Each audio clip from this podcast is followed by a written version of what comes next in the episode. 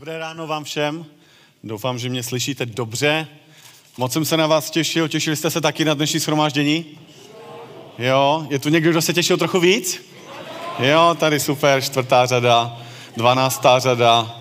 Doufám, že v neposlední řadě i v poslední řadě se těšili. Jsem moc rád, že tady můžeme být společně, protože je to něco výjimečného a já děkuju za pozvání, že tady můžu být s váma. S celou vaší oblastí, se všema těma sborama, že můžeme chválit Pána. Díky celému worship týmu bylo to úžasné. Jít do Boží přítomnosti, být s naším Bohem, být s Duchem Svatým, společně chválit, společně zpívat a uvědomovat si tu milost, že On je ten, který nás zachránil. A já jsem tady dneska díky tomu, že jste mě pozvali a věřím, že díky taky tomu, že Pán Bůh položil něco na mé srdce, co mám dneska sdílet. A název toho kázání je Na cestě. My všichni jsme dneska od někud přijeli. Nevím, jestli přijel někdo, kdo byl dál než tři hodiny. Jeli jste někdo víc než tři hodiny? Nikdo? Ani nahoře, ani dole? Tak jsem asi rekordman dneska já. A vy jste jeli kratší dobu, ale přesto jsme všichni na cestě. A tak jako jezdíme do sboru, jezdíme do práce, jezdíme za školou, tak jsme i na nějaké životní cestě. Od někud někam jdeme. A o tom bych chtěl dneska ráno mluvit. Ale ještě předtím, než se pustím do kázání, Pan Bůh mě nějakým způsobem oslovil, když jsme chválili Boha, když jsme se modlili.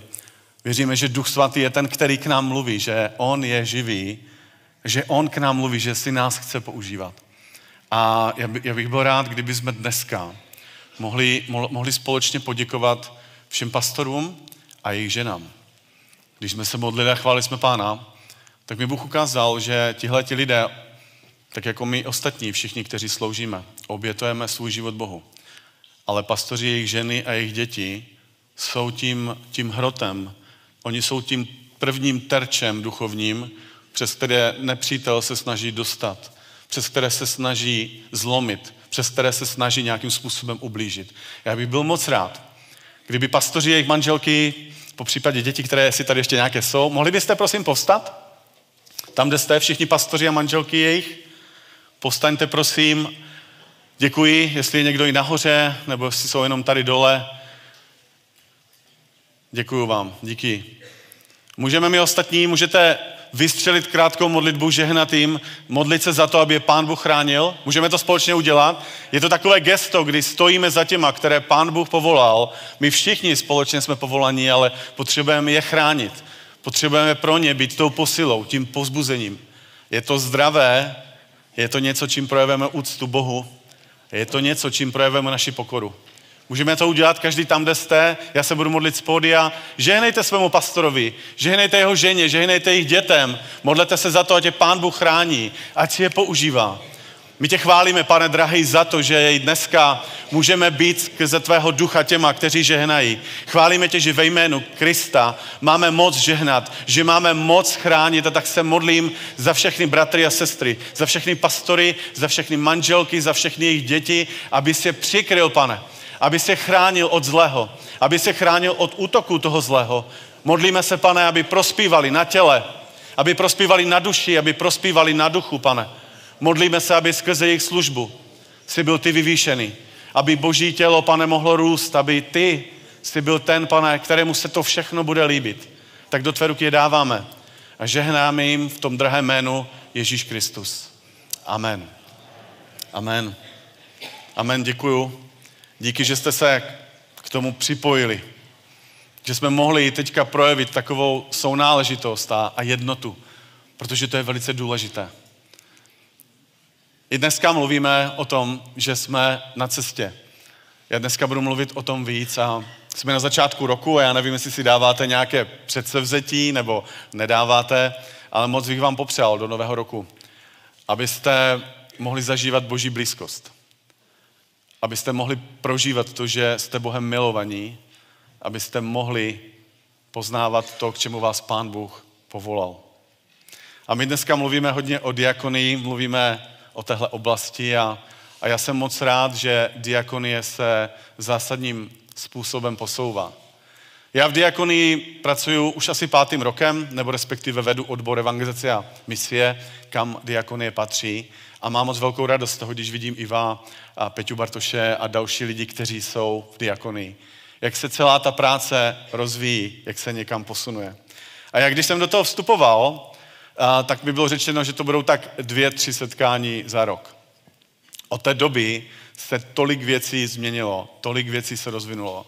Diakonie momentálně má šest středisek, má devatenáct zaměstnanců na hlavní i a, částečný poměr. Má více než čtyřicet dobrovolníků. A to je díky tomu, že společně budujeme sociální práci v Apoštolské církvi. A já vám za to chci poděkovat. Vám všem, kteří se za to modlíte, vám všem, kteří nějakým způsobem v tom pomáháte, vám všem, kteří se prostě podílíte na tom, aby sociální služba se mohla rozvíjet. A vzpomínám si, když jsem před pěti lety s Petrem Bartošem rozjížděl potravinovou sbírku a celou tu potravinovou službu a přišli jsme do Teska v Břeclavi a šli jsme za ředitelem. Nakontaktovali jsme se na ředitele Teska, přišli jsme tam, představili jsme se. Ředitel Teska nás vzal do takového skladu a tam nám ukázal asi dvacet pět velkých banánovek plných jídla. A říká, chlapi, tohle to můžete mít každý den. Berete? A my jsme se na sebe s Petrem Bartošem podívali, říkali jsme, no co s tím budeme dělat? Já mám doma, nás je šest, máme čtyři děti, ale dvacet pět jako beden jídla nesníme.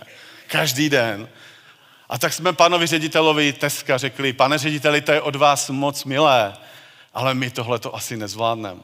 My nevíme, komu bychom dali dvacet pět beden jídla každý den. Ředitel se na nás smutně podíval, říkal, chlapi, vy jste mě pěkně zklamali. Já už jsem zkoušel charitu, už jsem zkoušel další organizace, nabízím jídlo zdarma a nikdo ho nechce. Já si tu charitu založím sám. Na což my jsme s Peťou Bartošem reagovali, říkali, tak to ne, tak to počkejte. Nechte nám dva dny a my se vám ozveme a zkusíme zařídit prostě všechno, co je v našich silách, aby jsme to, co vy nabízíte, mohli využít. A ten příběh je prostě obrovský, začali jsme na tom pracovat, začali jsme mluvit s dalšíma lidma ve sboru, s dalšíma přátelema. A já bych tu byl hodně dlouho, kdybych mluvil o tom, co všechno se stalo a co všechno jsme zažili. Ale zhruba po nějakých čtyřech letech, možná pátým rokem práce, jenom na Břeclavsku se pomáhá každý týden tisíc čtyři sta lidem. tisíc čtyři sta lidí každý týden dostává jídlo. Modlí se za ně někteří, pomáhají jim, někteří mají možnost sdílet evangelium. A to všechno začalo tím, jestli při té velké riskantní výzvě řeknete, my to nechceme, já nevím, co s tím, nebo jestli hledáte, jestli Pán Bůh náhodou v tom nemá ruku.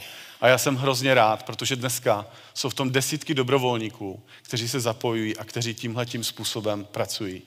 Mimochodem, vy, co máte rádi matematiku, tak každý rok se rozdá zhruba devadesát tun jídla lidem, kteří ho potřebují. A tak bychom mohli dál pokračovat. Já jsem nevěděl ten den, co s tím, ale Pán Bůh měl plán. Někdy se dostáváme do situací, kdy říkáme, Bože, já nevím, co s tím. Já nevím, ale ty víš. Pán Bůh je ten, který má kontrolu. On je ten, který připravuje dobré věci. A tak vás chci na začátek povzbudit a vybídnout. Nebojte se, pokud vás Pán Bůh vede do nových věcí. Ne bez něho, ale s ním. Pokud jdeme s ním, pokud on otvírá dveře, tak do nich vstupujme, protože je to na Boží slávu. V Efeským druhé kapitole je napsáno, jsme přece jeho dílo v Kristu Ježíši stvoření k tomu, abychom konali dobré skutky, které nám Bůh připravil. V některých překladech je napsáno, abychom konali.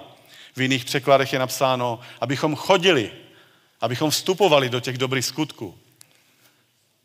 Další překlady mluví o tom, abychom se věnovali těm dobrým skutkům, které Pán Bůh pro nás připravil na jeho slávu, abychom v nich žili. Bůh je má pro mě, Bůh je má pro tebe, on připravil ty dobré skutky, do kterých máme vstoupit, aby Boží slovo a Bůh sám byl oslavený a aby další lidé z toho mohli mít profit. Můžeme to teďka vyznat spolu, můžete říct vašemu sousedovi, Pán Bůh má dobré skutky, které pro tebe připravil. Řekni mu to, řekni to tomu, kdo je vedle tebe, za tebou, před tebou, protože náš Bůh je dobrý Bůh. On je ten, který připravuje ty dobré skutky, aby jsme my do nich vstoupili. A jeho jméno bylo oslavené. A on se z toho těší, on to připravuje, protože je ten dobrý otec. A vy dneska jste přišli a věřím, že máte všichni nějaké očekávání a možná někteří potřebujete slovo povzbuzení. Možná někteří z vás potřebujete obnovit vaši mysl. Obnovit mysl Božím slovem, tím, jak Pán Bůh přemýšlí, tím, kdo Pán Bůh je. Možná jste dneska přišli někteří a prožíváte strach a potřebujete povzbuzení. Možná potřebujete znovu obnovení vašeho rozhodnutí na té cestě životem, to, kam vás Pán Bůh směřuje. Možná jste se na té cestě někde ztratili a potřebujete znovu slyšet Boží hlas. Já jsem tady a potřebuji tebe znovu slyšet. Kam mě vedeš, Pane? Duch svatý je tady a to všechno je možné jenom a jenom v něm.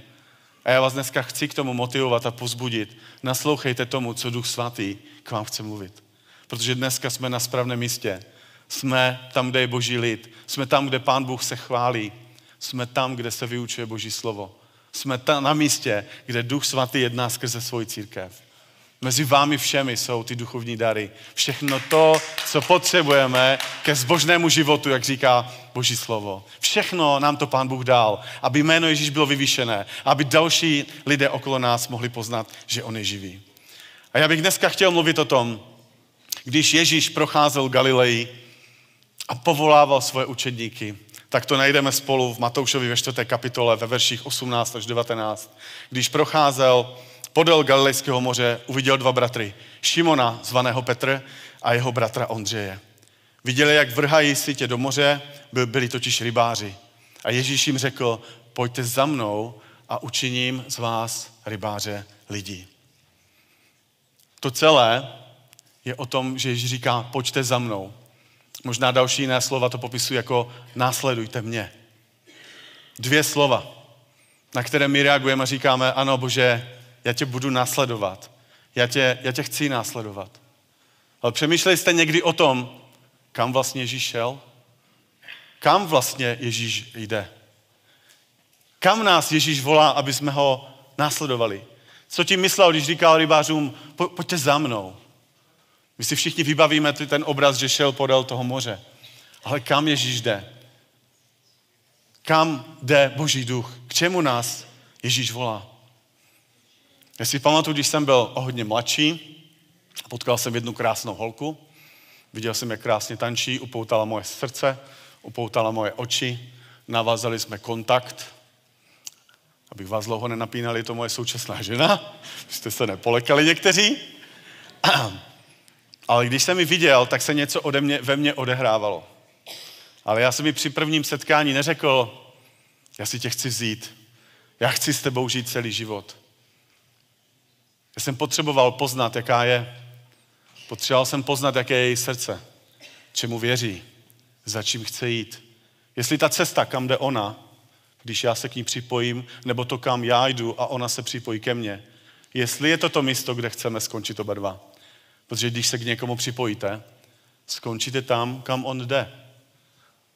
Jestli je tu někdo, kdo není ještě ženatý nebo vdaná, tam přemýšlíte o partnerovi, přemýšlejte o tom, kam ten druhý jde. Jestli taky tam chcete jít, protože tam potom skončíte. Je důležité vědět, když se k někomu připojuju, kam jde. Dneska už je to dvacet čtyři let, co spolu žijeme, co jsme se vzali a jsme na společné cestě s mojí ženou dvacet čtyři let. Ale na začátku jsem potřeboval zjistit, jestli chceme být spolu, jestli ty cesty mají stejný směr a stejný cíl. Já jsem chtěl na začátku trošku víc dětí. Mojí ženě se to na začátku hodně líbilo. Celkem jí to možná imponovalo, protože to číslo bylo jedenáct. A postupně, jak zrálo naše manželství, jsme z toho počtu jedenácti tak jako slevovali. Já jsem přemýšlel na začátku o fotbale, protože jedenáct je dobré číslo do fotbalu. A jak jsme tak viděli, že to nenaplníme, tak jsme začali přemýšlet o jiných sportech. Skončili jsme momentálně na čtyřech, což je taky dobré číslo. A my jsme si uvědomili, že i v tomto potřebujeme najít nějakou společnou schodu, aby jsme mohli Bohu sloužit. My budeme mít za čtrnáct dní, jak jsem říkal, dvacet čtyři let výročí toho, co jsme spolu a já jsem za to velice vděčný, že můžu jít s někým, na cestě, koho mám rád, s někým, kdo má rád mě a máme stejný směr. A když to převedu do té duchovní roviny, tak v Lukáši v patnácté kapitole můžeme vlastně přemýšlet o tom, kam Ježíš jde, co je jeho srdce. A když se podíváte, tak v Lukáši v patnácté kapitole, tam se popisují podobenství a já bych chtěl dneska zastavit u takových třech typických podobenství, které jsou tady zmiňované. Většinou v Biblii máme jedno podobenství a k němu navazuje jeden princip. V Matoušově evangeliu je občas jsou dvě podobenství a jeden princip. Ale jenom v Lukáši v patnácté kapitole jsou tři podobenství a pořád z nich vychází jenom jeden jediný princip. Když se podíváte se mnou, tak si říkáte, proč je to tam zmiňováno třikrát? Proč to tam není jenom jednou? Možná na to můžete mít spoustu teologických výkladů, ale možná, že je jenom jeden jediný. Když to Bůh řekne jednou, jedno podobenství, jeden příběh, jeden princip užitečný pro náš život, když to nechytám, tak to připomene podruhé. A možná, když je to hodně, hodně důležité, tak je to tam po třetí. Když bychom to nechytli ani poprvé, ani podruhé, ale na potřetí už snad ano. A to první ve čtvrtém verši mluví o tom, má-li někdo z vás sto ovcí a ztratí jednu z nich, což nenechá těch devadesát devět na pustém místě a nejde za tou, která se ztratila, dokud ji nenalezne. To druhé podobenství vidíme ve verši osmém. Nebo má-li nějaká žena deset stříbrných mincí a ztratí jednu z nich, což nerozsvítí lampu, nevymete dům a nehledá pečlivě, dokud ji nenajde. A to třetí podobenství je o ztraceném synu. Je to trošku takové delší, můžete to za mnou číst, ale já, já to pro vás zkrátím. Věřím, že určitě to podobenství, ten příběh o ztraceném synu znáte. Je o otci, který má dva syny. A ten jeden z nich se rozhodne, že chce dědictví svého otce teď hned a chce odejít z domu svého otce, aby se zařídil podle sebe. Pak taky víme ale, že žije hříšným životem a že nakonec skončí s prasaty, kde většinou hříšný život končí. Pak ale čteme, že ten syn jde do sebe, nějak si uvědomí, že je úplně ztracený a že nechce žít nikde s prasaty a že se vrátí do domu svého otce, kde je to lepší i pro otroky, kde je lepší život, i kdyby už nebyl synem a zůstal jenom otrokem, že je to mnohem lepší. A tak se rozhodne, že se vrátí. A my známe, že ten příběh končí tím, že když ho otec vidí, přichází a obnovuje svého ztraceného syna v plnosti. Jsou to tři podobenství a všechny tři mají něco společného.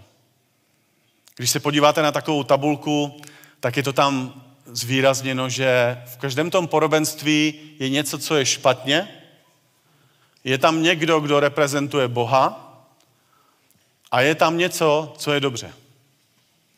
V tom prvním příběhu vidíme, že je tam jedna ovce, která se ztratí a to je špatně.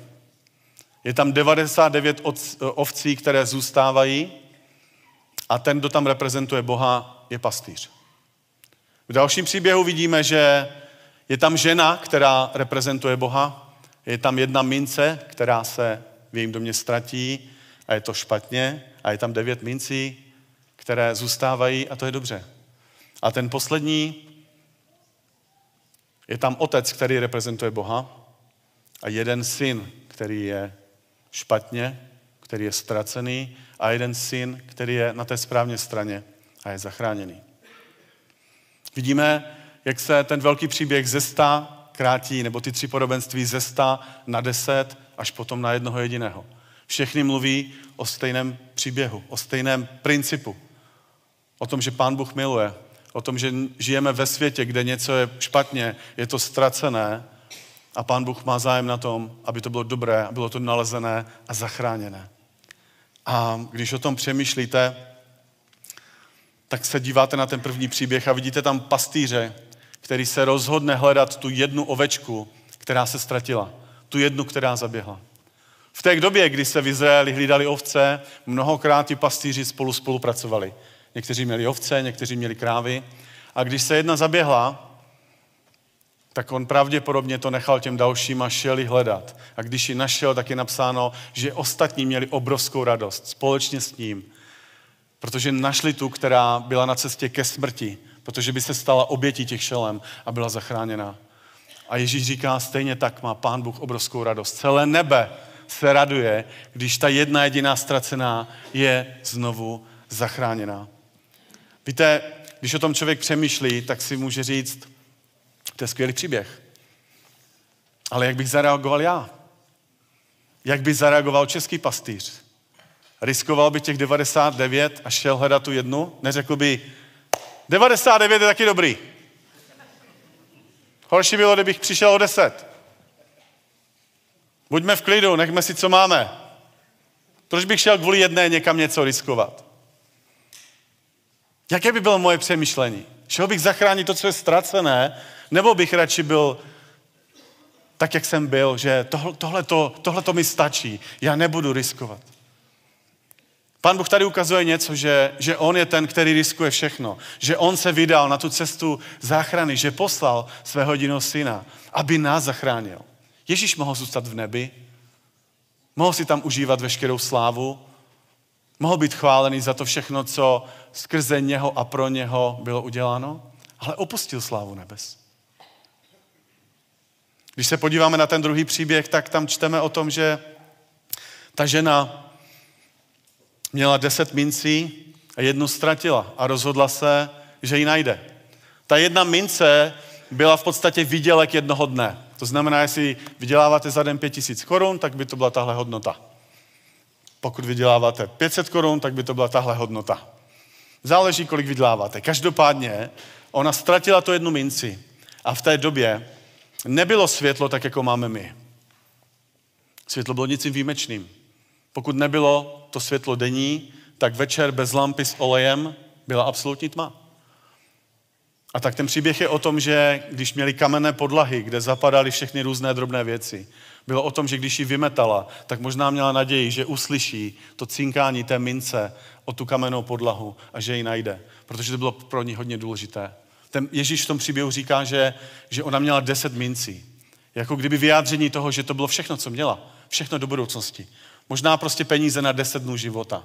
A proto tak stála o to, aby našla to, co bylo ztracené. A ten třetí příběh, ten nám povídá o tom, že otec má dva syny, oba dva miluje, ale jeden z nich se rozhodne.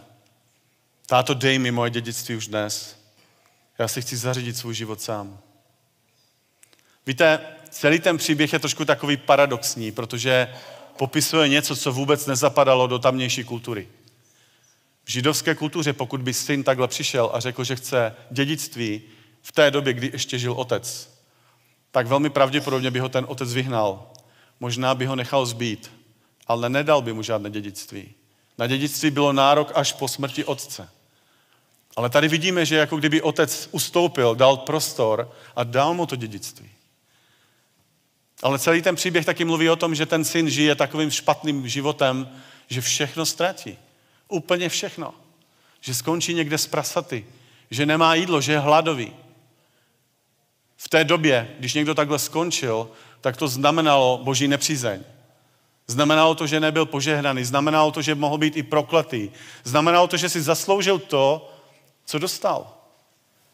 A pro některé židovské učitele, pro některé farizeje by ten příběh tam skončil. On se špatně choval, špatně jednal se svým otcem, nebyla tam žádná úcta, nebyla tam žádná pokora. Protlačoval si svoje věci a skončil tak, jak skončil. Protože to dělal bezbožně, protože byl hříšníkem. Zasloužil si tohleto. A pro mnohé by to tam skončilo. Protože pro toho otce to znamenalo obrovskou ostudu. Znamenalo to obrovskou hanbu. Protože jeho, cti, jeho syn nectil vlastního otce. Nechoval se tak, jak se žádalo v tamější kultuře. Víte, co je fantastické, že ten příběh s Ježíšem nekončí. To tam nekončí, že on tam skončil někde v bídě a chudobě s prasaty a byl konec. Ten příběh končí tím, že on se rozhodne, že už tak žít nechce a že se vrátí. Nečteme tam ani nějak moc o nějakém pokání. Prostě už mu to bylo tak nepříjemné, nechtěl tak žít, řekl si, já se vrátím. Ale to, co tam čteme, to, co, to, co je tam úžasné, popisující to, jaký je náš Pán Bůh, je přístup toho otce. Už z dálky, když ho viděl, je napsáno, že utíkal k němu. Že ho nějakým způsobem rozpoznal a utíkal k němu. A když přišel v té své bídě, v té své zlomenosti, tak je napsáno, že otec byl ten, který ho objal. Otec byl ten, který přikázal, aby ho umyli, aby mu vrátili prsten, aby ho oblekli, aby mu vrátili všechno to, co předtím ztratil. Je to neskutečný příběh o boží lásce. Je to neskutečný příběh o lásce otce k synovi. Nejsou tam žádné výčitky, není tam žádná žádost, až tohle to změníš, dostaneš tohle. Je tam v plnosti obnovení toho, co ten syn ztratil. A ten příběh je plný toho, jak ten otec ustupoval, i když měl právo jednat úplně jinak. Nepřipadá vám to hodně podobné tomu, co dělá někdy Pán Bůh?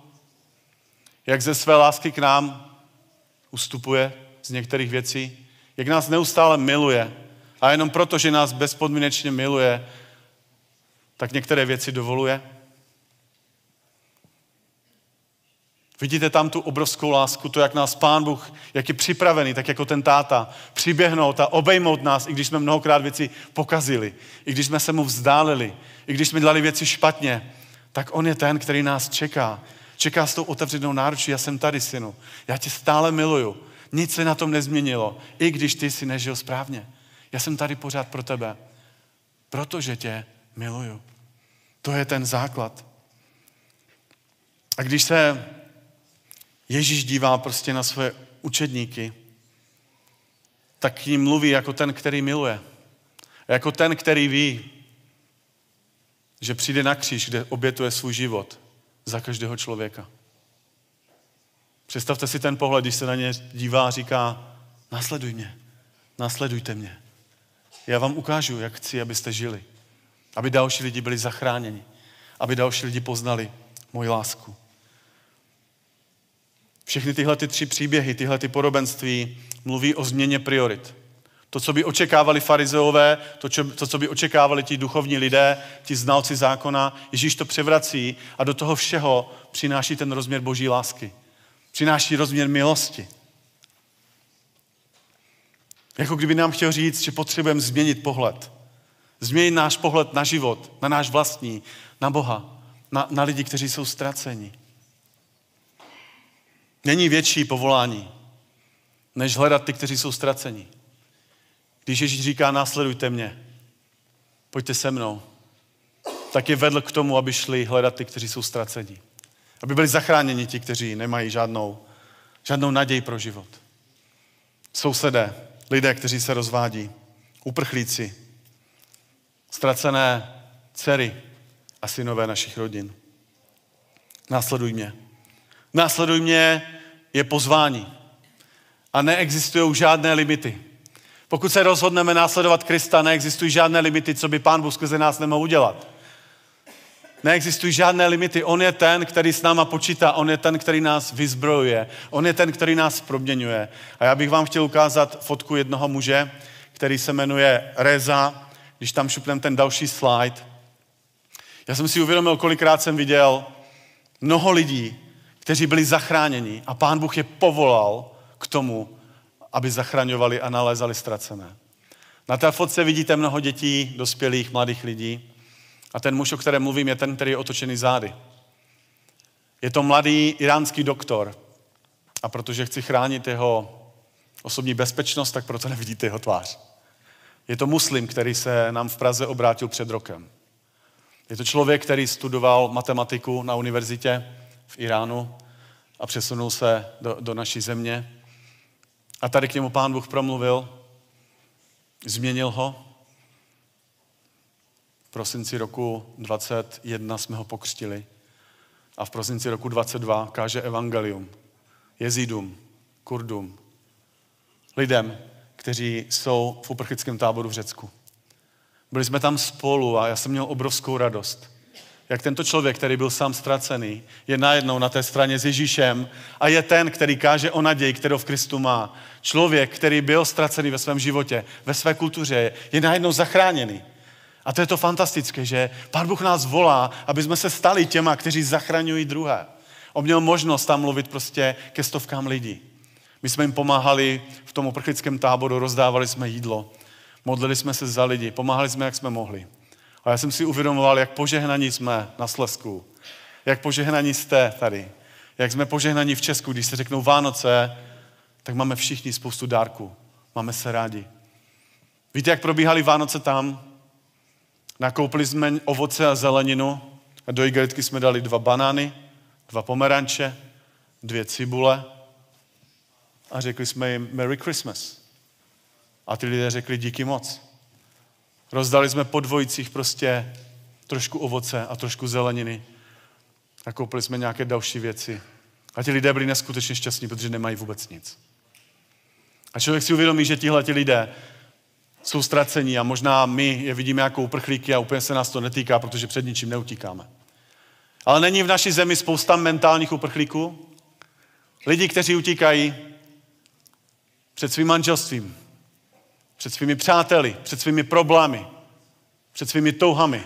Je spousta lidí, kteří nejsou uprchlíci tím, že by utíkali do jiné země, ale spousta lidí, kteří jsou uprchlíci vlastní duše, protože jsou ztracení bez Boha a potřebují pomoc. A já jsem hrozně rád, když můžu vidět takovéto lidi, kteří pomáhají, když vidí, že ostatní trpí. A když se podíváte na ten další slide, tak tam uvidíte jednu mladou rodinu, která nám též pomáhá. Já jsem to tam dal záměrně. Co vidíte na té fotce? Něco výjimečného, že jo? Mladí lidé, muž a žena a je tam malé miminko. Marek s Terezou jsou lidma, kteří byli zachráněni a uvěřili před pár lety. Přesto dneska už jsou na misi. Několik měsíců pracují a pomáhají muslimům, Kurdům, jezidům. Proč to říkám? Protože jsou velice mladí a mají miminko. V našem kontextu českém, když je někdo hodně mladý a má manželství a má miminko, tak většinou přemýšlíme o tom, že, nemů- že jsme limitovaní, že nemůžeme tolik věcí pro Pána dělat. Tenhle ten pár je jedním z těch příkladů, kdy se rozhodnou jet do jiné země a zachraňovat lidi, kteří jsou ztracené. Pro každého z nás jsou připravené dobré skutky. Pán Bůh nás volá, aby jsme s ním šli na tu cestu k těm lidem, kteří jsou ztracení. Je spousta lidí, kteří potřebují slyšet o naději, která je v Kristu. Ale kdo jim to řekne? Kdo jim to řekne? Církev. My. My jsme povoláni k tomu, aby jsme kázali evangelium, aby jsme zachraňovali druhé, aby jsme jim pomáhali. A víte, já někdy, když o tom přemýšlím, tak, tak, si, tak se mi mnohokrát vybavuje takový ten velký příběh o Titaniku. A tady bych chtěl zakončit dnešní kázání. Všichni znáte příběh o Titaniku, o obrovské lodi, která plula z Británie do Ameriky. Všichni víme ten tragický konec. Všichni víme o tom, že zemřelo mnoho lidí. V západní Evropě, v Americe je to tak známý příběh, že Titanic je něco prostě, co si každý pod tím něco vybaví. Ale když si čtete o tom příběhu, tak víte, že mnoho lidí zemřelo, protože Titanic neměl dostatek záchrany člunu. Když čtete ty příběhy, tak i ti lidé, kteří byli zachráněni v těch člunech, tak se nechtěli vracet, i když měli v některých člunech místo pro ty, kteří tam plavali nebo se snažili přežít. Protože v těch člunech se báli, že s nima zemřou. A tak chtěli zůstat v tom svém bezpečí. Mít svoji komfortní zónu. Protože vydat se zpátky na to místo a zachránit některé další lidi a dostat je do našeho člunu, kde je ještě místo, bylo moc riskantní. Ten zásadní fakt byl, že tam nebylo dostatek záchranných člunů. Proto těch mnoho lidí zemřelo. A když přemýšlím o Titaniku, tak mi mnohokrát naskakuje velký obraz toho, že i tento svět je jako Titanic, jako loď, která prostě pluje k velkému neštěstí. A církev je tou, která poskytuje ty malé loďky, kde máme pozbírat všechny ty ztracené, všechny ty tonoucí lidi, aby byli skrze Ježíše Krista zachráněni. Potřebujeme vysílat víc loděk, víc těch lodí k těm lidem. A ten příběh je velice smutný a takový nehezký, ale zároveň se dovíte, že tam byl minimálně jeden člověk, který se jmenoval John Harper, to je muž, kterého vidíte na levé straně, který byl skotským kazatelem a byl na té lodi. A v ten den vlastně, nebo tu, tu noc, kdy se to stalo, tak byl člověkem, který se snažil zachránit druhé. Měl svoji malou dceru, protože byl vdovec, a tu svoji dceru dal do jednoho z těch záchranných člunů a vrátil se zpátky na tu palubu. Ze svědectví se dovíte, že tam bouchal na různé dveře a volal o tom, jestli nejste zachráněni, jestli nevěříte v Krista, okamžitě do loděk. Věřte v Ježíše Krista a budete spaseni. Takhle tam běhal po té palubě, bouchal na dveře, protože mnoho lidí vlastně bylo zmatených a nevědělo, co se děje. Snažil se zachránit všechny, které mohl. Všechny lidi, které potkal, tak jim promlouval. Modlil se a provolával. Ve finále skončil v tom oceánu, který byl chladný. A ještě i tam se modlil a volal do té tmy a do toho chladu. Věřte v Pána Ježíše, abyste byli zachráněni. Jak to vím? Čtyři roky potom, co se potopil Titanic, byl v Americe takový meeting, na kterém povstal jeden muž a řekl, já jsem přežil před čtyřmi lety tu hrůzu a uvěřil jsem v Ježíše Krista, protože v jeden moment přijela vlna, na které byl John Harper, modlil se za mě a řekl, věř v Ježíše Krista, abys byl spasený. A já jsem nevěřil. A najednou jsem ho v té tmě ztratil. A za pár dalších sekund ho další vlna přinesla a on se zeptal, už věříš v Ježíše Krista? Není to komické? Jako kdyby ho Pán Bůh znovu a znovu a znovu chtěl přinést do své blízkosti. A on se obrátil. A tenhle ten muž říkal, já jsem byl pravděpodobně posledním člověkem, který se obrátil na základě kázání tohoto skotského kazatele, který obětoval svůj život. Mohl jít do loďky se svojí dcerou, ale předali a vrátil se, aby zachraňoval ti, kteří byli ztraceni. Protože věděl, že když on zemře, tak bude zachráněný, bude s Ježíšem. Ale věděl, že všichni ti, kteří nečinili pokání a nevěří v Krista, budou navěky odsouzení. A to byl jeho motiv, proč tam zůstal. A já bych dneska s váma chtěl jít před Boží tvář. Chtěl bych, aby jsme mohli mít i teďka chvály a mohli jsme vstoupit do Boží přítomnosti. Aby jsme mohli přemýšlet o tom, k čemu vás Pán Bůh volá. Kde, kde na té cestě s Bohem jste. Protože to, co platí i dnes, je, že Ježíš říká, nasleduj mě. Nasleduj mě, žij takový život jako já. Pojď se mnou. Pojď se mnou hledat ty ztracené. Ovce, mince, dcery a syny. On je ten, který nás volá. Je ten, který touží potom, aby lidé neumírali bez něho. Protože on proto udělal všechno, co mohl. Nás proto zachránil, nás vyzbrojil skrze Ducha Svatého a nás volá, aby jsme vyšli. Potřebujeme generaci Johnu Harperu. Potřebujeme generaci mladých lidí, která půjde do škol, do univerzit. Potřebujeme generaci lidí, která půjde do svých zaměstnání, jak našim sousedům, která se za ně bude modlit a hledat je. Víte, když jsem mluvil o Markovi s Terezou, o tom malém miminku, ten kluk se obrátil v barbershopu, v kadeřnickém salonu. A víte proč? Protože když tak stříhal toho svého hosta, který tam chodíval, tak on mu kázal evangelium. A nejenom jednou. On se tam chodil schválně stříhat, aby mohl mluvit s ním o Bohu. A aby se za něho mohl modlit. A tenhle ten kluk se obrátil na základě toho, že tenhle ten křesťan mu takhle sloužil. On to nevěděl, když se to dělo. On se to dověděl potom, co se obrátil. Když mu ten bratr řekl, já jsem se za tebe pravidelně modlíval, chodil jsem ti kázat evangelium, abych tě zachránil. Do barbershopu, kam chodíš ty? Kam chodíme zachraňovat lidi? Lidé jsou všude. Pán Bůh má pro tebe plán a osobně ti říká, nasleduj mě. Já tě přivedu k těm ztraceným. Já tě, já tě chci přivádět k tam, kde tě potřebuju být. Víte, věřím, že nás Bůh volá, aby jsme na to reagovali. Možná, že tě dneska volá a mluví k tobě, že potřebuješ obnovit svůj mysl Božím slovem. Že jsi nechal mockrát spoustu lidí mluvit do tvého života. Věci, které nebyly od Boha, které tě zastavily. Možná, že necháváš příliš svého já mluvit k sobě. Možná, že necháváš nepřítele, duchovní mocnosti, aby tě svazovali strachem, že přeci to nepůjde, že seš nic, že to nedokážeš. Pán Bůh některé z vás volá, abyste dneska činili pokání a obnovili svůj mysl, abyste mohli vědět, že v Kristu Ježíši jste nové stvoření, abyste mohli podle toho žít. Možná ale, že jste přišli a vnímáte, že jste unavení, že vaše duše potřebuje občerstvení, že potřebujete jít k těm tichým a klidným vodám, ke svému pastýři. Tam, kde bude obnovená naše duše. Tam, kde budeme znovu občerstvení, být s Ježíšem, být jenom s ním a s nikým jiným. Tam, kde se naše duše v něm kochá. A já vás k tomu chci pozvat.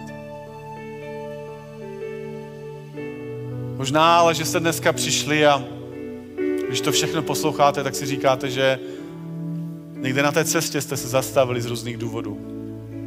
Že potřebujete znovu potvrdit, kam vás Pán Bůh volá. Že potřebujete obnovit na té cestě, kde já mám být. Že v ní potřebujete posílit. Je mnoho míst v této zemi, v tomhle kraji, kde lidé Krista neznají. V České republice je šest tisíc dvě stě městeček a měst, kde apoštolská církev nemá žádný sbor. šest tisíc dvě stě míst. Víte, kolik máme sborů? šedesát dva. Dneska tady znělo, kolik máme ve sbírce procent. Tohle šedesát dva z šest tisíc dvě stě je jedno procento. Na jednom procentu naší země máme sbory. devadesát devět procent našich měst a obcí nemá žádný sbor apoštolské církve. A teď to neříkám kvůli apoštolské církvi, ale říkám to jako připomenutí a ten poměr toho, že je spoustu míst, kde lidé Krista neznají. Jedno procento. Tak jako jsme říkali, že je jedna ovce ztracena. Ježíš je ten, který nás volá, následuj mě. Přineste tu dobrou zprávu o mě, přineste tu naději těm lidem, kteří ji potřebují. A já vás dneska chci k tomu povzbudit. Otevřete svoje srdce a ptejte se Ducha Svatého, kde vás chce mít. Aby on vám ukazoval, aby on vám potvrzoval, jestli ta cesta, na které jste, jestli je správná, nebo jestli náhodou nejsi špatně, jestli nemáš být někde jinde, jestli k tobě Pán Bůh mluví, jestli on tě povolává, tak na to reaguj. A já bych chtěl teďka, když takhle budeme v Boží přítomnosti, aby jsme se mohli společně modlit. Abyste mohli využít ten čas, že je tu možnost se spolu modlit za obnovení vaší mysli, za obnovení možná vaší cesty s Bohem. Možná potřebujete úplně něco jiného. Možná jste nemocní a potřebujete uzdravení. Chci vás pozvat. Nic nám nebrání v tom, aby jsme mohli tady dole, popřípadě na boku, se společně modlit.